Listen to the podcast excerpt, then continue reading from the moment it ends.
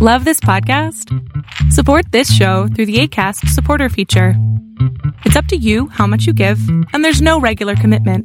Just click the link in the show description to support now.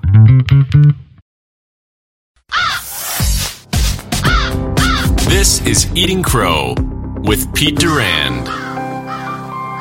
Hey everyone, welcome to another episode of the Eating Crow podcast. I'm joined by actually this is kind of a stretch guest for me. Paul Watkins is on the program. How you doing, Paul? Morning. How am I? Well, afternoon for you. How am I a stretch guest? Like, not very often do I encounter somebody on the plat on the LinkedIn platform where I go, "This guy's got a really good message," and he's. I mean, you've done a lot of things, right? Your background's kind of like there's people that have a bucket list. mm-hmm. You know, I'm going to do. I'm going to do my first marathon, right? Your bucket list is more like a five gallon drum list. Like it's a big list of things you've done. It's crazy. But I like how you've taken your adventures and, and driven it into a theme. There's a lot, there's a big intellectual component to what you do. You're obviously very well read, very well researched, and how you apply that into the physical side of your life. I don't think a lot of people understand how those correlate. Mhm. So I understand a little bit, but I've never seen it quite at this extreme level.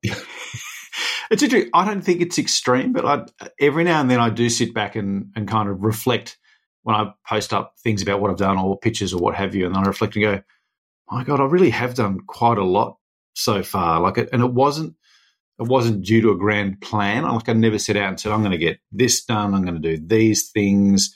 All of it sheerly has been through almost curiosity. Can I do that? I don't know.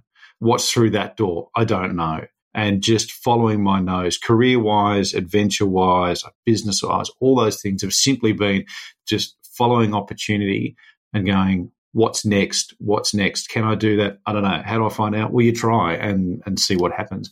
And that's led me to accumulate just things that I never dreamed I would ever accumulate. Well, there are, you know, there's one of my former guests wrote a book called Deliberate Discomfort. He's a former special ops guy and he's fantastic. And I read the book and said, you got to be on the program because there are people who are just not comfortable putting them places, put themselves in places of discomfort. And that's what you've done.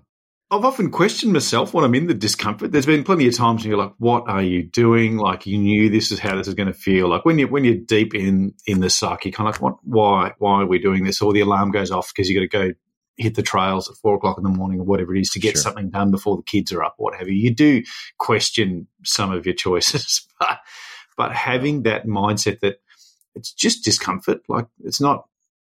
Sometimes it's painful, but you know it's not life threatening. It's not. You know, it's an opportunity, and it's a good reminder every now and then that you actually have the opportunity to do that. Like, yeah, the alarm goes off, and you got to get up early and do what have you, but you can. Like, you get to do that. So uh, it's often a reminder for me to go you know, this race is hard or this this climb's difficult or what have you, but you're here of your own free will and you have the means and the opportunity to do it. You have zero to complain about, like zero compared to huge swathes of the rest of the, you know, population. So it's a good reset. Yeah, so many of us don't realize. I think a couple things there. One, life is full of opportunities, not only Hmm. to challenge your mind, but your body, and then to see. You've seen some places in the world most people read about or dream about or see in a movie. Yeah, Right, I so- still remember the very first time I went to um, Kathmandu to Nepal, and it was the first time I'd been to like a, a place that was really you know, third world when I got out of town and those kind of places, and it really was quite a shock. I was quite young at the time, uh, just to go. The rest of the world doesn't look like your place. Like the rest of the world doesn't look like you. So it was a, a real a shock to begin with, but it set up a, a behavior that I've kept to this day. Whenever I go somewhere that I haven't been before, the first thing I do is I get off the plane, drop the bags at the hotel, and get outside and walk for you know a couple of hours. Just get out and and go. Clears the jet lag, but just allows you to get out and kind of soak in the sounds and the sights and the smells and just really center yourself wherever you are. And I found that to be really, really good. I don't disagree. Most of the places I've traveled through Europe and Asia, I want to go where the locals go. Yeah, yeah. Like where would where would you eat if you had if you were going to Mm. dinner with your family tonight? Yeah. And they're very willing to show you those places, and and are more often extremely generous and gracious and welcoming to their homes and their pubs and their restaurants and Yeah.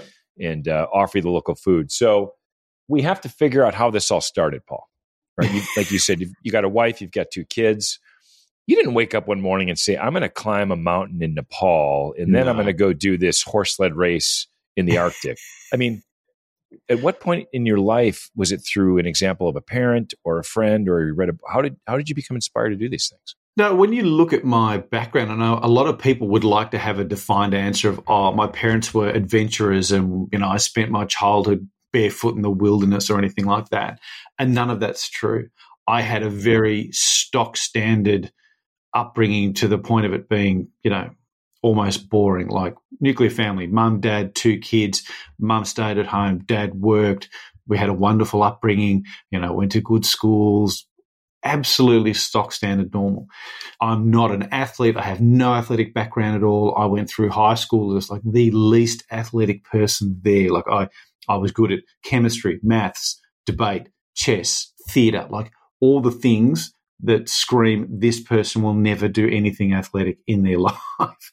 and I got into some of this adventurous stuff as an exit for work. Like I ended up in business. I'm a pharmacist by trade originally, but I was an okay pharmacist, but I was a very good business person. So I ended up running, owning, and building big businesses. And that got me to a point where I kind of spent you know, mid 20s to mid 30s. I often say I worked the equivalent of like 20 years in 10 years. I just worked full time. Like if there was a minute available, I worked at my own businesses and I ran them like 24 7, 365. But I did that and reached a point where I literally woke up in hospital one day and like just I'd worked myself to complete and utter destruction. And the doctors are like, well, it's taken us a few days, but we've figured out what's wrong with you. You just need to slow down. Like that's what's wrong with you. It's it's enough and you you have that realization of if you die with the most money you don't win. You don't get a medal. Someone will go he worked really hard. Can we find another one please? And they'll all move on. So as a reflection on that i, I went out and said i've got to get away and just buy myself some mental space and emotional space to recalibrate and understand what are you going to do? Like you can't do this forever. Like this is is this it? Do you just do this for the next three decades and then try and sure. do all the stuff you want to do so I went out and did something very, very basic. I started just, okay, I'll go for a little run during my lunch break. And then, okay, well, I'm going to go for a longer run on the weekend. And then, then you do a half marathon. And then I went and did a really, really basic, basic trek in Nepal. And you realize that you feel like a very different human when you allow yourself to go out and have some of those experiences. And so I kind of iterated up. I did the Kokoda track, which is a famous jungle track in New Guinea, here just off the northern coast of Australia, and loved that and came back and went, you know what? I have no intention or desire to die at work. I'm going to sell up and take a huge left turn in my entire career.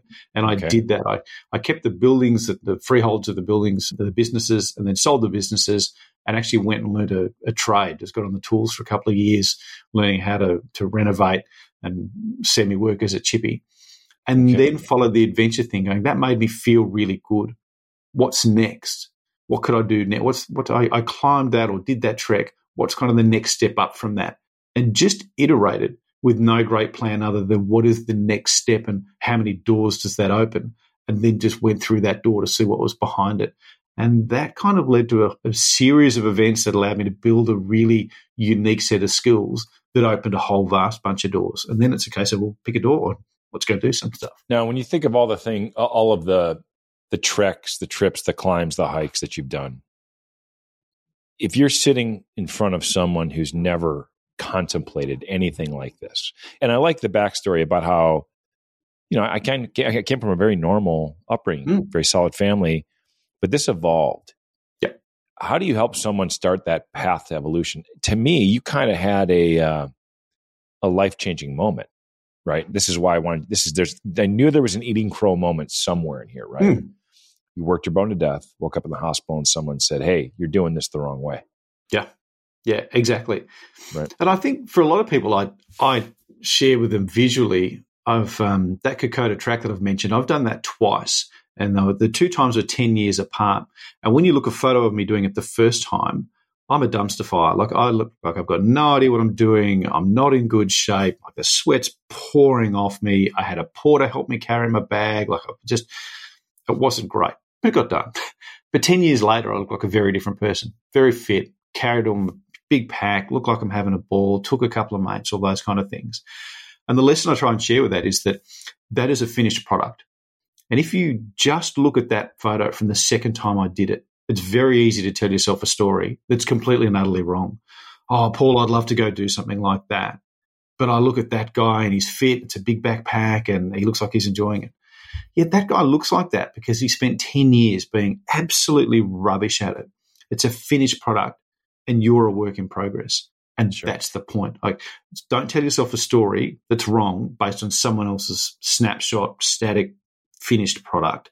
100%. Understand the backstory. Like, I literally, the first thing I did was try and run five kilometers because I was overweight, I was unhealthy, you know, diet was a disgrace. I was just, I was not good at any of this. So we start really, really small and then you just iterate up from there. And at some point, you'll find an exit ramp that works for you, and that's okay. And I'm still iterating, and that's okay. But it really is that point of showing people that you don't have to have a genetic gift or background or, or whatever it is. You start where you start. You're a work in progress, and you tell yourself a better story as you go. Now, you've got obviously you, you've got a wife you mentioned is a principal at a primary school. Two boys at five and eight. Is that right? Yep. Five and nine. Yeah. Five and eight. Yep. When they see you, in, in one of your posts, which was fantastic, is you laid all of your gear out. Yep. I think the image, a thousand words, right? A picture's worth a thousand words. That image alone showed the complexity of the race you were about to do. Mm-hmm. It also showed because of every single component that you packed was there for a reason, right? For safety, for performance, or for survival. So there's so much that goes into this mentally. Mm. I think a lot of people would punt right there. Like if I've got to bring all this stuff, there's a lot of ways something bad could happen. Yeah. so my question is as you're laying this out and you pack this and your kids who are fairly young look at mm. this how do they process that i mean what are they thinking what you, how are you explaining this to them what part of the journey are they on with you it's been really interesting and something came up this week like literally this week which really really surprised me so obviously I was mountain climbing and racing before they were born, so they've kind of grown up in that and and have an understanding that dad does these things. Mm-hmm. But the type and scale of things that I do and the regularity with which I do them has changed as my life has changed as you get married and as you have kids sure. because your your risk reward profile changes and you have an understanding you're playing with chips that aren't all yours and you have some responsibilities and you need to respect the relationships that exist on that side of your ledger as well. Well said. So the things I like, I, I think my kids are young, that young that they don't quite comprehend the scale and the detail of what I'm doing. I love the fact that they understand that dad has a physical practice every day. It's normal to get sweaty and exercise every single day, and that's a normal behavior. Like that saying, you know, normal is whatever you tell your kids it is. It's whatever they see as normal. And our kids go, oh, yeah, we do exercise every day. So if I'm in the gym, they're normally hanging off a bike or they've got a ski erg or they're hanging off the roller or they're doing something in there, doing their thing or what have you. But my eight year old Campbell said to me literally this week, just out of nowhere, he said, Oh, those big races that you do, Dad, are you proud of those? Which I thought was a really deep question for an Just you know, sure. In, in, between, like, oh, I've got this new Pokemon card, and can I watch a show when I get home? And are you proud of doing your race? it was out of nowhere. How did you was, respond? I said I'm proud of the work that I do, and it makes me feel good. Like I'm, I'm proud of the effort that I put in. Like we try and separate the pride as such yep. from the result and the effort what did he tell me the other day? Same thing. He, he, he achieved something in a game he's playing, and he said, "Are you proud of me, Dad?" And I said, "No, I'm not proud of you for getting that. That's just a game and it's just a thing. But I'm proud of the fact that you worked really hard at it for weeks to get it. That's what I'm proud of." So we try and separate the outcome because you don't always get the outcome. You don't always summit. You don't always get the finish or what have you. But to get them to understand that I'm really proud of the effort and the work that you put in because that's where all the value lies. So as I get older, I hope, as they get older, I hope that's what they pull out of what I've done versus, oh, dad summited that or, or won that race or finished that or whatever it is. It's trying to separate the effort from the result. So, I mean, that right there is a TED talk. And I know you've done some TEDx talks. but a lot of my podcasts, a lot of my posts are about parenting. It's, it's, mm. I've done really poorly in some things in my life. I've done okay in some areas being a dad was something I took serious from day one, and I've I've been all in on it. Right, so not not perfect, but it's an area where I look back and go, I've got amazing kids. You know, I, I'm I'm blessed, and that starts when they're younger. Yep, and it starts primarily with your actions way more than your words. Mm. Right. Being your a parent terrifies see. me. It absolutely terrifies me. Like I'll hang off of the, the, biggest mountain you got. That's fine. But I'm like, being a parent scares the daylights out of me because you just, yeah that's the thing. Like I can't screw that up. really, that's and it's you're right. It's twenty four seven, and it's not just when you're dealing with them. You realize that they're they're you know recording you twenty four seven, and everything you say and your interaction with everyone else when they're near you, they're on the whole time. So that. Look, I'm very, very fortunate in that because my wife works and I, I play the role of stay at home dad, I, I do the drop offs and pack the lunches and the pickups and the, the sport days and that because I, I'm able to do that, which I love. But it's also a responsibility to do that and and guide them and direct them. But you want them to be their own person. So yeah. it's that real juxtaposition of I know what the real world's like. I know what gaps and things we need to fill and, and how I want to hone you guys. But I also don't want to be that parent that's trying to fit you into a particular mold because I think that's right for you because I'll get it wrong. So how yeah. do I how do I get you right but not overcook it, but not undercook it? And it's, I don't know. Like we're still way early in the journey. So you know, stay tuned.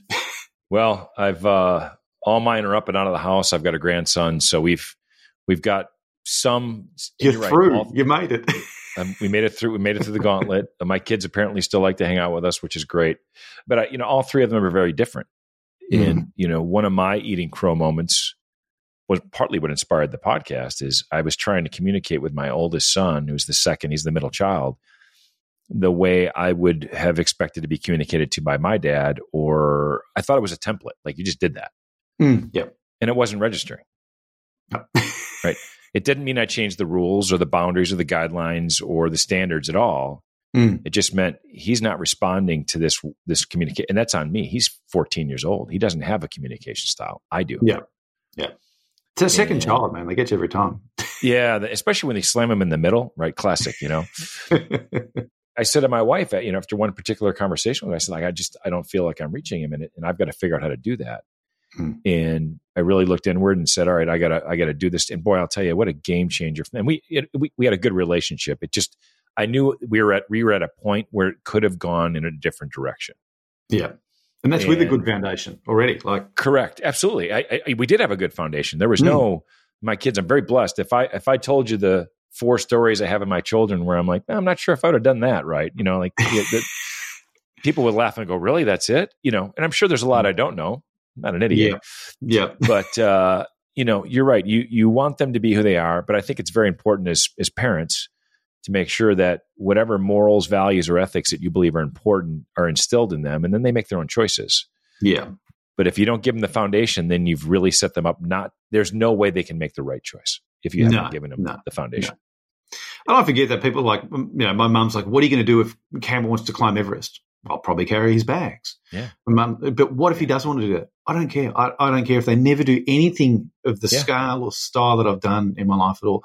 I just want them to make their own decisions and have the skill of making great decisions. That's all I want. Like then they can choose and do whatever they like. But if I can embed, like I said, if I can give them the frameworks and then let them navigate from there, I'm abs- stoked with that. That's okay. Tick that. I'm happy with that. Versus, oh, I really hope they turn out to be a doctor. Like, I just want you to make the best decisions you can for you and be equipped with the mental and emotional tools to deal with all of that. If I can get that right, I'll take that. yeah, no question about it. I think the the principles we try to instill in our kids is whatever you decided to do, whether it was an individual sport or debate or violin or piano or whatever it would be, recognize that in, in some of the situations, other people will, will be depending on you. Hmm. If you're on a team, right? You go to practice, you work hard, you show up, you try in the games because your team's depending on you. The yeah. only time you will hear from me after a game, any utter of disappointment, is not if you didn't score a goal or make the most baskets. If you didn't try, you'll hear about it from me. Yeah. Yeah. Right. Yeah. And that might not mean it. Maybe that's not your thing. Let's go find your thing. Hmm. But yeah, that's uh, okay. you, you, you've got to try. You've got to treat your coaches with respect, your teammates with respect, because that's how the real world works. Hmm. And you know, and I think you're right. I, I if my kid came to me and said, "Geez, I want to," you know, my oldest son is doing, you know, is doing Ironman now, triathlons, and hmm. and I'm, you know, we were at his first race, and I'm a triathlete. Yeah. It was hard for me to watch a race and not be in a race, but you know.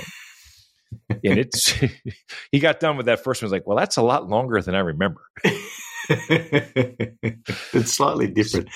I think the yeah. coach thing is really important, though, for them to understand yeah. that there is someone in that position that you need to listen to. and they're not there to be your friend, like they're to, there to be the coach. I know I got the boys into basketball a while ago, and I'd, I'd heard that a lot of parents had complained about the coach. And I went there and watched the coach, and I'm like, I love this guy. He's just, he takes no crap. He's very clear in his directions. And all his parents didn't like it. I'm like, this guy is brilliant. Like he's just being a stern coach. He has really clear guidelines. He doesn't accept behavior that's outside the boundaries, but he's fair and equitable. You know, where's the problem here? And the kids responded to it. They were great. So look, I think having a coach has been really, really good for them. Team sports was something we really got into early. And much in all, as I say, I want them to make their own decisions. I may have tipped the scales a little bit in, we've got them into jujitsu this year. I may have cherry picked some really good videos to sell the dream a bit, but I knew that it was a skill sure. that I wanted them to have. So, and they've got into and they're loving it. It's been really good for them too. Well, let's pivot a bit from the experiences you've gathered. You've started a couple of businesses. You're, like you said, you're a pharmacist by training. So intellectually, you've got the ability to capture and digest a large amount of information then you've pushed your body to extremes in ways most people can't resonate. Now you're you're helping companies and individuals inside those organizations rethink. And I, and I think you said motivations of feeling, disciplines of skill, ideal and skills. Is that correct? Yeah, Did I get that right? Spot on. So I resonate extremely with that. I ran my own fitness company for 10 years, right? So my job was to help people get fit. Yep. And it was a very frustrating job.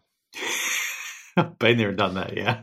right. I mean, you ran a CrossFit gym, and yeah. I had to again, I had to rethink my approach because I naturally like to do these things. Mm. If it's 98 degrees in my workouts in the garage today, I go do my workout. Yeah. And I kind of relish in the pain and the discomfort. And if I'm going to do 10 of that particular, I'm going to do 10, right? If yeah. I'm going to, I'm going to get them done. Yeah. My wife likes to tell me, you're psycho. Most people don't like that. So there may uh, be something to that comment. there may be something to it, right? So I see the things you've done and know that, and, and this is, I think, for both of us, and, and I'm not trying to put myself in your category, it's a different category. But for both of us, it's important to remember that when we walk into the room of a corporation in a company, there's a serious bell curve mm. around the people that are there, right? There are people on the far right side of the bell curve. Hey, Paul Watkins coming, man. I read his, I saw his TED. I know the climbs he did, and I'm all about it. Mm. And there are people who've never heard of you, and that they're like, I couldn't even imagine, nor do I want to. I don't like that. Yeah. Yet your message is to try to inspire them where they are mm. to be a better version of themselves. Yeah. Without scaring them to think that the only way to do that is to go climb Everest. Yeah. so let's talk about how you and by the way, I think your your recent post style where you're taking something you've read, presenting it, with kind of this look on your face, like, here it is. Mm. Do with it what you want. I thought it was interesting. I think that's a great way to pull that audience in, right? It's intellectual, it's thought provoking, it has nothing to do with fitness mm. or adventure racing. How are people responding to your message in your keynotes and your training? How's that worked and how are you tweaking your method? Yeah, it's a really good observation because I do. I'm I'm at that fringe end of you know, let's go run a 600 kilometer marathon. You know, I think that's a great idea, and obviously a lot of people will go, "You're an idiot," and I disconnect. What I try and do is show all the behind the scenes stuff of where it's all gone wrong. So here's my background. I'm not genetically gifted. I don't have some crazy VO2 max. Here's me in high school. Look at this guy, absolute nerd. And then here's this climb that I absolutely failed at and couldn't get to the summit. And here's this climb that went completely wrong. And here's this race that went wrong.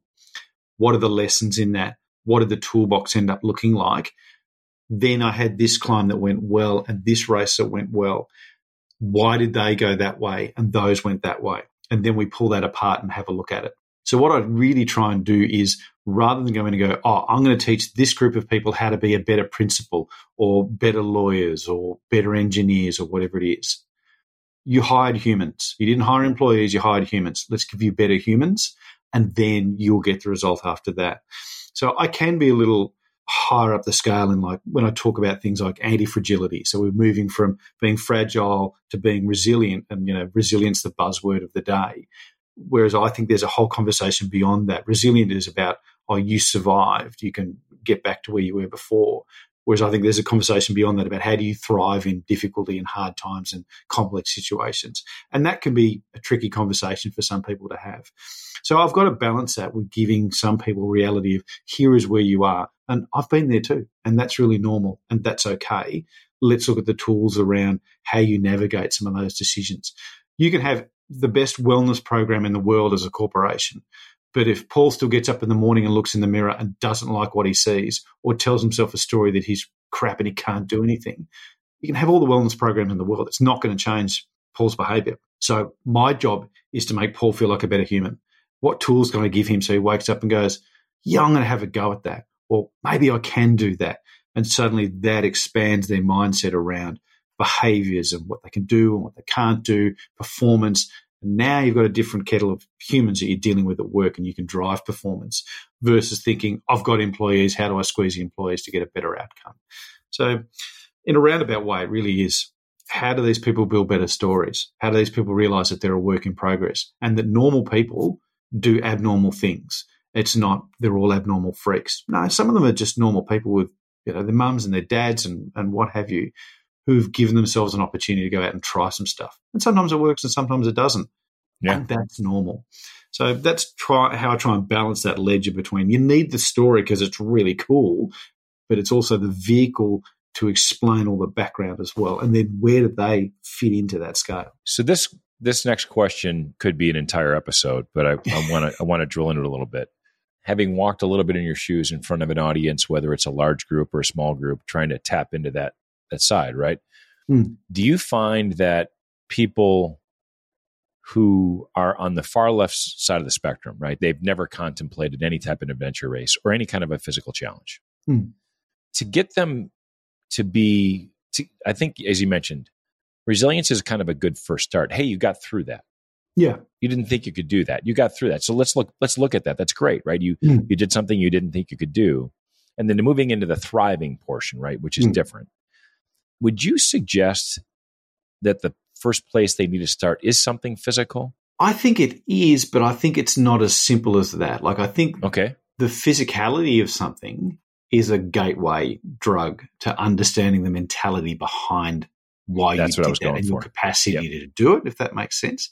So I think really it's I like the physical side of it because there's a whole host of things you can do that are free, that require no equipment, you don't have to be a certain background or anything. Like literally, you can go outside and walk your dog, like, or you can go for a run or do a burpees in your backyard or whatever. You don't need anything at all. Socioeconomically, anything you can. That's a that's accessible for everyone, and it gives yep. them a gateway to unlock some stuff upstairs to go. Okay, I didn't think I'd do that, but I did that, or that was as yep. horrible as I thought it was going to be, but I still did it.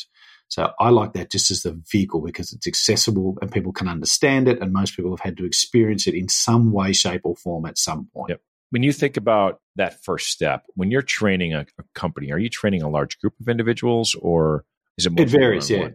Okay.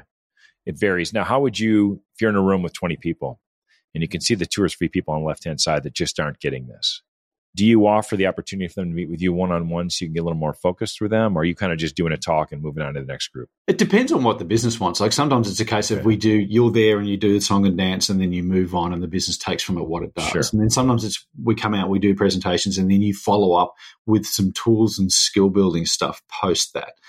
And the tools and skill building things are generally not oh, how do I become you know, more organizationally efficient or, you know, how do I have a better sure. to-do list? It's, well, hey, let's talk about how you guys breathe and move because we're going right. to, we're going to fix some foundational stuff here and actually get you to feel better. If I can get you to understand how to sleep better, you're going to feel better right out of the gate. So when I approach businesses, it's a case of going, I don't want to teach Pete to be better between nine and five. I need to teach Pete how to be better 24 7 because then you get buy-in. It's oh, Paul's here to tell us to be better lawyers because HR want us to be better lawyers. No, Paul's here because we want Pete to feel really good about his entire life because that's when you get the return at work. Not be a better employee. That's not going to help. How do you feel about yourself and your sleep and your energy and, and how your relationships are going and the story that's up here playing 24 hours a day, seven days a week? Let's tap into that and then you get that buy-in because people go, oh, it's, it's about me as me, not me as employee number whatever. I think that's some of the most interesting feedback I've got where you speak to you know the organizer, the HR or the CEO, whoever it is afterwards. What was the feedback? And quite often people go, "Oh, the people loved it because I said it was about me. It wasn't about me, the employee. It was about me being me. And how do I get better at that? And then that ticks into all the other things. It comes back to the thing you can have all the wellness programs you want, but if if you still feel crap about yourself, you can you can give people all the yoga sessions and yoga bars in the world. It's not going to change unless you change them. So that's where we try and tap into. What's typically the biggest barrier to someone making the first move in improving who they are? What's the hardest thing for them to do, do you see? I think it's, I describe it as the story they tell themselves, which okay. really is just how they structure their belief in themselves. Like, how do they see themselves as an individual? And it's why I try and use a lot of humor, self deprecating humor, and failure examples when I talk to people so that they get the humor kind of drops the guard a little bit. And then the stories of here's where I screwed up and right. here's where I was normal and here's what I learned out of that. That helps people start going, okay, now I can see a little bit of myself there, not the 600 kilometer stuff, but I can see that he was unhealthy or was really self conscious about this role or how this paid out or wow, that really didn't work for him at all. Like it was a failure, and that's okay. And he's still up there talking about it. Yeah, it's okay to to screw it up because you're going to fail. You're going to get it wrong. You're going to it's it's not going to pan out the way you thought it would, and that's going to happen repeatedly, and that makes you normal. And that's okay. That's a message I really try and hammer home, particularly with schools, with high school students. Like, you're going to screw it up. Yeah. And that's okay. That makes you normal. You've got time. This is part of the process. So let's talk about what we put in the toolkit and how you pick yourself up and you learn from those things and you you move forward and go from there. I'm not sure if I answered your question then or not. no, you did. And I think it's important to the fact that you're helping them reshape their story by letting them know, hey, you know, you may think that you're here and I'm hmm. here, but guess what? I started right next to you. Hmm. Right? I mean, I started here. Yeah. And I made a couple steps forward. It ended up a couple steps back, a couple steps forward, a couple steps back. And, you know, it's important for people to recognize that, hey, when you walk your dog around the block for the first time, mm-hmm. you've never made it around the block. And you get home, how do you think you're going to feel? Mm. Probably the dog's going to be stoked. dog's going to be pretty excited, and you're going to feel pretty good. Like mm. you're not going to regret that. Nope. Right. The question is, will you get up and do it again the next day? Yeah. Right. And maybe you say, well, I made it around the block. Tomorrow I'm going to make it around the block into the next stop sign. Right. That's how you show that increment. And now your story changes. Yeah. Your story today is I, have already made it around the block. Hmm. I've got that. I've got that in me. Yeah. And I think the other area that I that I found some success with is is is really tapping into. Guess what? If you're to your point, if you've never exercised or athletic in high school, you didn't you never really turned on, you never really turned on those endorphins and those chemicals in your body. You found them in different ways, right? If you were in debate yeah. and doing other things and yeah. and you're you're challenging your mind, but boy, the chemicals you release through physical exertion, it's the greatest drug in the world, right? It's literally the greatest drug in the world. Yep. And it's free. Yep. It's accessible. It's free. Yeah. And and then guess what? Now your spouse sees that you did that. Yeah. And your kids see that you did that. Yeah. Yeah. And that message right there, kids love you unconditionally. Yeah. They're also rooting for you. They, they're your biggest fans. And when they see you succeed after some effort, it tells them they can too. Yeah. One of the things I, when I'm talking to parents about this kind of stuff is you go, remember that you're watching your kids grow up, but your kids are watching you grow up. Like it's not like you had a child and all of a sudden you're officially an adult now. Congratulations, you've made it. It's like, no, you're still figuring it out. Like, I'm 48. I'm still trying to figure it out. Like, you're growing up just at the same pace that they, or at the same time that they are. So you have to give yourself some license to learn. Like, this is a this is a continuing education role here. Like, you don't go, I've got a child, I'm now a father, and and we're done well, no, now the journey starts. Like you're still developing, and you have to come at it with that mindset as well. Yeah, and and they mirror you, right? If you sit, oh, yeah. they sit. If you stand, yeah. they stand. If you walk, they walk. If you run, they run. Yep. Yeah. yeah. And, hear your words coming out of their mouth, and and they may not know why they're doing it. That's by the way, I think people forget that's kind of the point of parenting sometimes. Yeah. They don't have to understand why just yet. Yeah. Yeah. Yeah. They don't necessarily well, dad sweats every day. I don't have to understand why yet. But it's just what you do. Yeah. We, It's just- that's normal. Yeah. It's just what you do. Yeah. looking at all the races you've done, I love how you describe the fact that you've got different things on the other side of the ledger now, right? You've got a family, you've got kids, you've got responsibilities. How do you temper and change your the adventurous side of your brain? How are you going to eventually, when your kids become teenagers, incorporate them into that? I haven't thought about incorporating them into that in that sense of going, I'm waiting to see what who they become and what they want to do and just Sure. I will take that as that adventure evolves and see where that goes. And that's that's been my entire ethos right from the start. Like each adventure has been just stacked on what happened before it versus oh, I've got a nine step plan of getting to this race. So in terms of the kids, I don't know. I may well be guided by them to a large degree of what do they want to do and where do they want to go and, and what does that look like. For me, I guess the only concrete pre-plan is that I want to be in a condition that I can do whatever they want to do. Yes. I don't want to be the dad who's like, I can't jump on a bike and, and, and ride it way over there with you or go for a run with you or whatever. It's like, nah. If they're like, Dad, can we go for a bike ride to wherever? Yeah, cool, let's go. Yeah. Like I want to be in that position and in that condition that I can do that. I often tell in talks like a, a very unpopular story of going, if you've got young kids and you know you're at a barbie and you're, you're sitting in your chair and the footy goes out on the road and your child is running to get it, now is the time where all the decisions about whether you went to get up and go for a run or take care of your mobility or your sleep or all those things, the bill just came due for that right now. And one of you is going to pay it. So when are we paying that bill? And it's not very popular, but it's true. It's like the, your decision of can I get out of that chair and get to that kid before he gets to that road because the guy in the car is what reading his phone. That's an accumulation of all the choices you've made up to that point, and that bill is now due. And so that always reminds me, going, "Hey, you're you're you're paying into that that ledger today, so that at that moment where they Yeah. need you, you've paid that in full already, and and we're okay." I saw a video on Instagram yesterday that where that actually happened. Yeah, and look, I made it up as a fictitious story just to prove a point. that exact thing happened. It's a woman, she's pulled her stroller up with her baby in it, I have seen that, and she can't get up to get it, can she? and she trips, Mm. and the stroller rolls down the road into the expressway, not just direct to the expressway, Yeah, and she can't get up. Hmm. And she's watching, she tries to get up, she can't get up. And just before it happens, a guy sees it, darts out, Hmm. grabs a stroller, and saves the baby.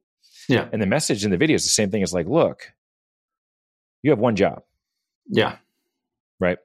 And if you don't take it seriously, at some point that bill's going to come due for either them or you, and it's sad. Yeah. Now that's an extreme situation. A lot of people go, "Well, that would never happen." Fine, but the metaphor is true. Hmm.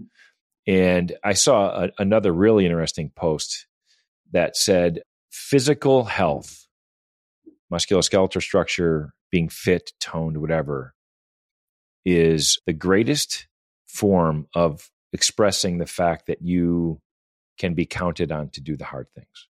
yeah, yeah, It doesn't happen overnight. You don't wake up fit, right? So if you're physically fit and you walk into a room, people will make a lot of assumptions about you that are probably accurate, yeah, right? Yep. That person can put in the time over a long period of time and do the hard things. yeah. And the opposite is also true.